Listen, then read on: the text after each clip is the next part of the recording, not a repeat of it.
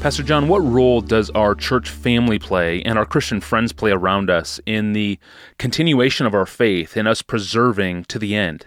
Tony, just yesterday, um, I was reading in First John on my way through the Bible, and I've often said that eternal security is a community project uh, rather than something that's individualistic merely and automatic. Uh, God uses means to keep us eternally for Himself.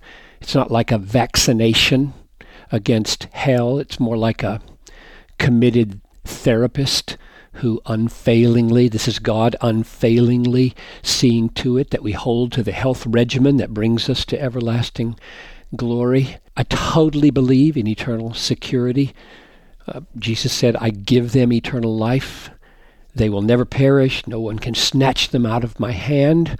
My Father is great, and no, can, no one can snatch them out of my Father's hand. But I've also said that this keeping, this divine keeping, is a community project in which God uses people. Exhort one another every day, as long as it is called today, that none of you may be hardened by the deceitfulness of sin, because we have come to share in Christ if we hold our, our original confidence firm to the end. So, our exhorting one another every day is one of the instruments, one of the means by which God keeps us in Christ to the end of time. So yesterday in First John, here's what I read, and I saw that it's in a totally fresh way. Uh, 1 John 5:16 If anyone sees his brother committing a sin not leading to death, he shall ask, and God will give him life. So I had never paused to think, you mean the life that we need to make it to the end, the eternal life, is given when I see a brother sinning and I pause and I ask God, oh God, bring him to repentance, bring him to the point of, of confession. And God will use that prayer as a means of preserving that person's eternal life.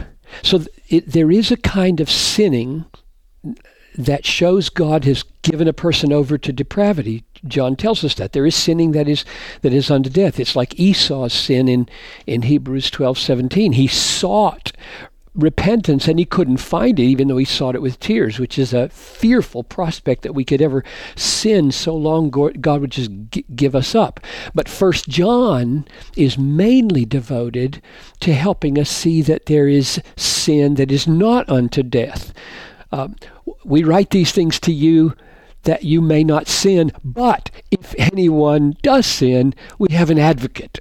That's chapter 2, verse 1. Or if we confess our sins, he's faithful and just and will forgive our sins. So John is so eager to help Christians not despair that if they sin, they are proving themselves to be unregenerate. And what I, what I hadn't noticed before in 1 John is that God says, one of the means by which He will preserve us in Christ is when we pray for each other. If anyone sees his brother committing a sin not leading to death, he'll ask, and God will give him life. So, so eternal life is, is sure for the bride of Christ and for those who, who are called and, and justified, but it's not automatic like a vaccination. It, it involves exhortations from Hebrews thir- uh, 3, and, and it involves prayers like this one in, in 1 John 5.16. And, and then just as I was pondering that,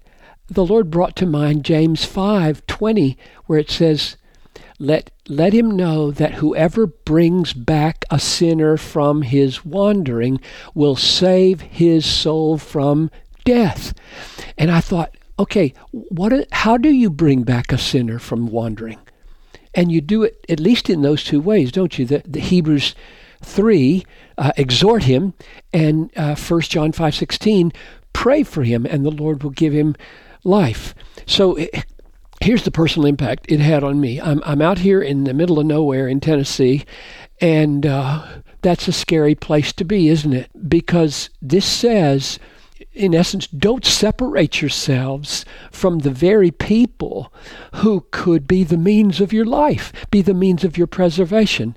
So I, just hope that everyone who's listening to this won't leave the fellowship of believers. They'll keep themselves grafted into believers who can pray for them that they won't lose their life and who will exhort them to hold true to the end and that they'll do that for others. And, and I hope people will pray f- for me that, that God will reveal to me any sins that I may have in my family or in relationships that if if I spot them, I could repent of them, get forgiveness for them, and thus be preserved. Hmm. Thank you, Pastor John, and thank you for listening to this podcast. Email your questions to us at AskPastorJohn at desiringgod.org. You can visit us online at desiringgod.org to find thousands of books, articles, sermons, and other resources from John Piper, all free of charge. I'm your host, Tony Reinke. Thanks for listening.